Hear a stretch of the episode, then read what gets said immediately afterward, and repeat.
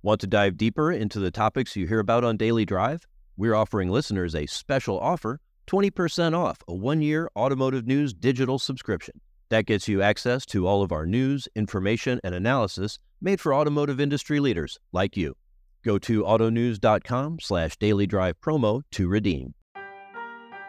Welcome to Daily Drive for Friday, August 18th, 2023. I'm Jamie Butters, Executive Editor of Automotive News here in Detroit. And I'm Kellen Walker in Las Vegas. Today on the show, a new automaker changes course on its retail strategy. Dealers have questions. Testimony from Tesla engineers about the company's autopilot system becomes public.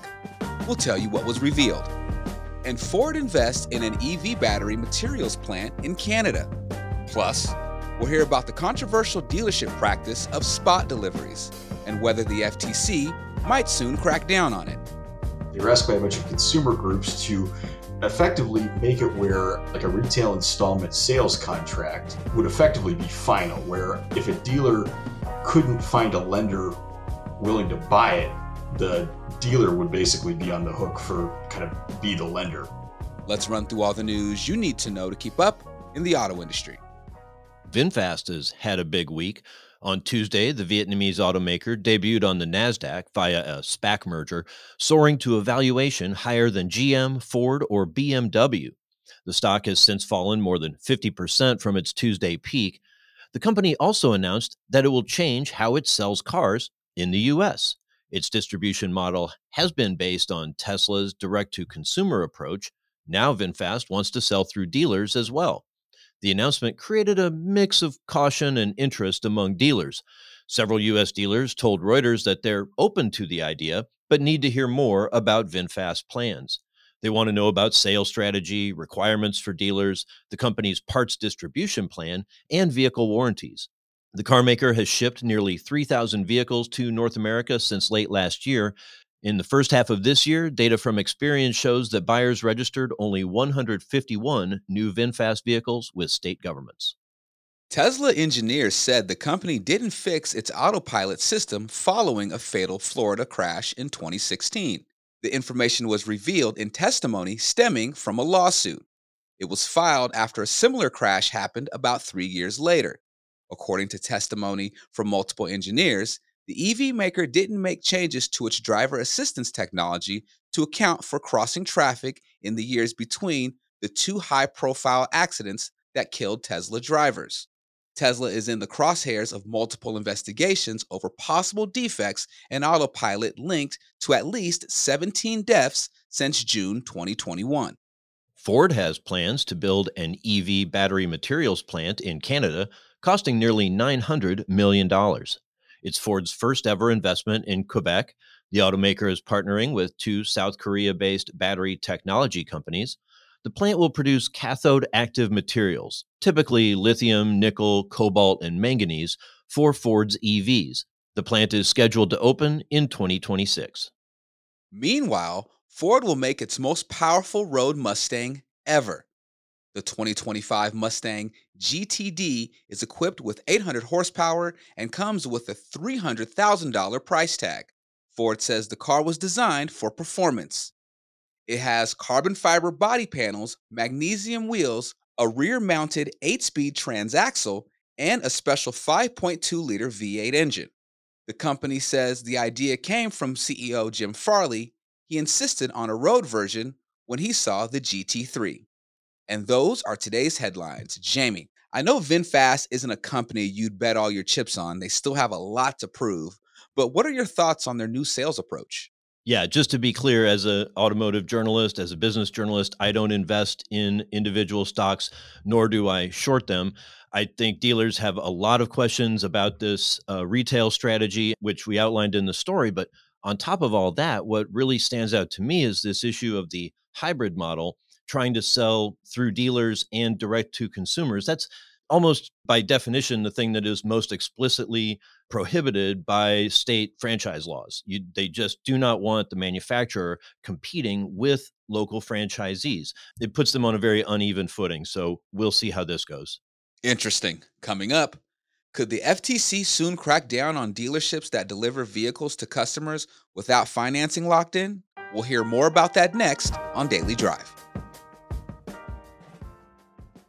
The auto industry's shift to carbon neutrality is here and it's accelerating. But is it enough? This is a moral imperative, an economic imperative, a moment of peril, but also a moment of extraordinary possibilities. No more hesitancy, no more excuses, no more waiting for the others to move first. There is simply no more time for that. Driving to Zero is a new podcast series from Automotive News that looks at the auto industry's roadmap to carbon neutrality.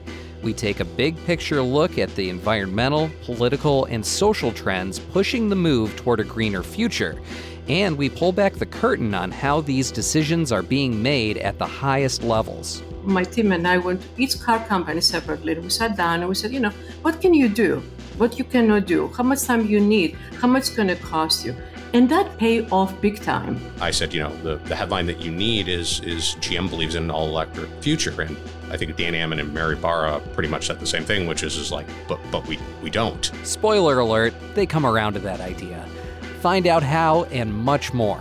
I'm Jake Neer. Join me and Automotive News executive editor Jamie Butters on Driving to Zero, available wherever you get your podcasts starting September 11th. Welcome back to Daily Drive. I'm Jamie Butters with Kellen Walker. A number of consumer groups are petitioning the FTC to halt spot deliveries. That's when a customer takes delivery of a vehicle before a lender purchases the finance contract. It's then up to the dealership to get the contract purchased as soon as possible at the same terms agreed upon with the customer but sometimes the consumer needs to return later to the dealership to fill out more paperwork and maybe put more money down, leading to what critics call yo yo financing. Automotive news reporter John Huetter spoke with senior editor Dan Shine about the FTC's latest look into dealership F&I practices. John, thanks for joining me on the F&I Friday edition of Daily Drive. hey, glad to be here. So you had a, a story in uh, the F&I newsletter that came out on Wednesday. Uh, pretty interesting about uh, the FTC, which is uh, three dirty letters to most dealers, and is contemplating or at least taking comment on spot deliveries and whether these should uh, be some changes proposed. There was a bunch of consumer groups that kind of petitioned the F- FTC to kind of change the way that these are done. Uh, fill us in a little bit about the uh, what the FTC is looking at. The FTC has kind of a, a situation, or they have a program in place where like third party groups can, um, you know, solicit potential regulations from them, and they'll um, it kind of it kind of goes through the process like they you know they'll post it in the federal register they'll take public comment and you know and they got they got a few on it and then you know and then it's kind of up to the ftc if they actually want to do anything with it you know it's because it's not necessarily something they were asked to do. In any case, yeah, so they're they're con you know they're contemplating that right now. Um, they were asked by a bunch of consumer groups to effectively make it where um, like a retail installment sales contract, you know, would effectively be final. Where if a dealer couldn't find a lender willing to buy it, the dealer would basically be on the hook for be the kind of be the lender. So you know, obviously that kind of changes the the equation for spot deliveries because right now it's you know a lot of times it'll be conditional. Like you'll kind of sign the contract, but it's you know you'll sign something else that it's saying it's conditional on the dealer finding a loan, and, and that's something where according to the groups, the consumers don't always understand that. And, you know, they had some examples also of ones where, you know, either, I mean, the, the language would actually in the original contract actually said it was final and had been assigned. So, you know, they had a few, you know, examples of that sort of thing, or, you know, situations where you had a spot delivery situation, the dealership called the consumer back, you know, and then, you know, wouldn't return like the down payment or the trade in vehicle. So that, that those were kind of the, the, the cases they were citing to, you know, make their pitch to the FTC. What, uh, in response, what are the dealers? I know NADA did a written response to the FTC in and during this kind of open comment period. What's the uh, NADA uh, on behalf of dealers? What is their kind of take on this? Right. Uh, yeah. NADA, um, their their point was basically, look, for dealers, they're not they, you know they would prefer not to have conditional deliveries but it's something that consumers want because you know a dealer you're letting a car drive off your lot with no you know a guarantee you've actually you know locked it in or anything like that which is you know depreciates the car and all that kind of thing um, so they, but yeah their, their point was they're responding to something consumers had asked for and kind of the the situation you know the way that groups are asking the ftc to change things would really kind of you know cause a lot of upheaval in the car buying process today. Um, and you would have, you, you, know, you could have a situation where instead of just a small subset of the people have to come back and re, you know, renegotiate, find a different contract terms if, if it can't get bought, everybody would have to come back and, you know, to sign the final contract is kind of the argument they're breaching. Their other point was that like, you know, some of the behavior that the groups are trying to check is bad. They agree with that, but it's something that you can address with normal, you know, with just the laws today. And it's, you know, it's not something anybody's saying should be happening. I find it interesting too is that for this proposal, um, you talked to Jean Noonan from the Hudson Cook uh, law firm, who's a former FTC administrator a long time, and she seemed to be of the opinion that this this is actually something that the FTC will consider strongly to enact. What was her kind of reasoning why she why she thought this way? Yeah, it, it, was interesting. I did want to ask, you know, I did want to reach out to somebody and see if these petitions ever go anywhere, or if it's kind of, I mean, you see like the change.org website or whatever the, you know, and, and you can sign a petition to anything. But I mean, this process is a little more defined and, you know, and, and formal. Um, and yeah, her her thing was that the um, the petition itself was pretty well well written, well you know well documented and that it was something that the FTC might take a little bit more seriously, even though she hadn't in all of her she I mean I think she'd spent like 20 years or more than 20 years at the FTC and never seen one of these you know go the distance so to speak. But she thought this one could actually get strong consideration from the FTC in addition there because of the uh, Supreme Court decision in the AMG case limiting you know some some of the options available for the FTC she she was saying there's more of an interest in, among the agency in setting you know defined rules because then it's a lot easier to basically you know do fines do the kind of thing that kind of powers where you'd need to go through the courts were kind of you know were kind of struck down basically the, the way that they had been doing things. So it just makes it easier to enforce than um, trying to you know prove that something maybe is an unfair trade practice well, it'll be interesting to to watch and to monitor. You know, on, on, the heels of the safeguards rule going into effect in June, and and other uh, proposed FTC kind of watchdog uh, actions. This is seems like another one that uh, to pay attention to, and uh, I know you'll stay on top of it and have our tell folks out there keep reading automotive news, and they'll, they'll you'll keep them keep them informed on every twist and turn on this.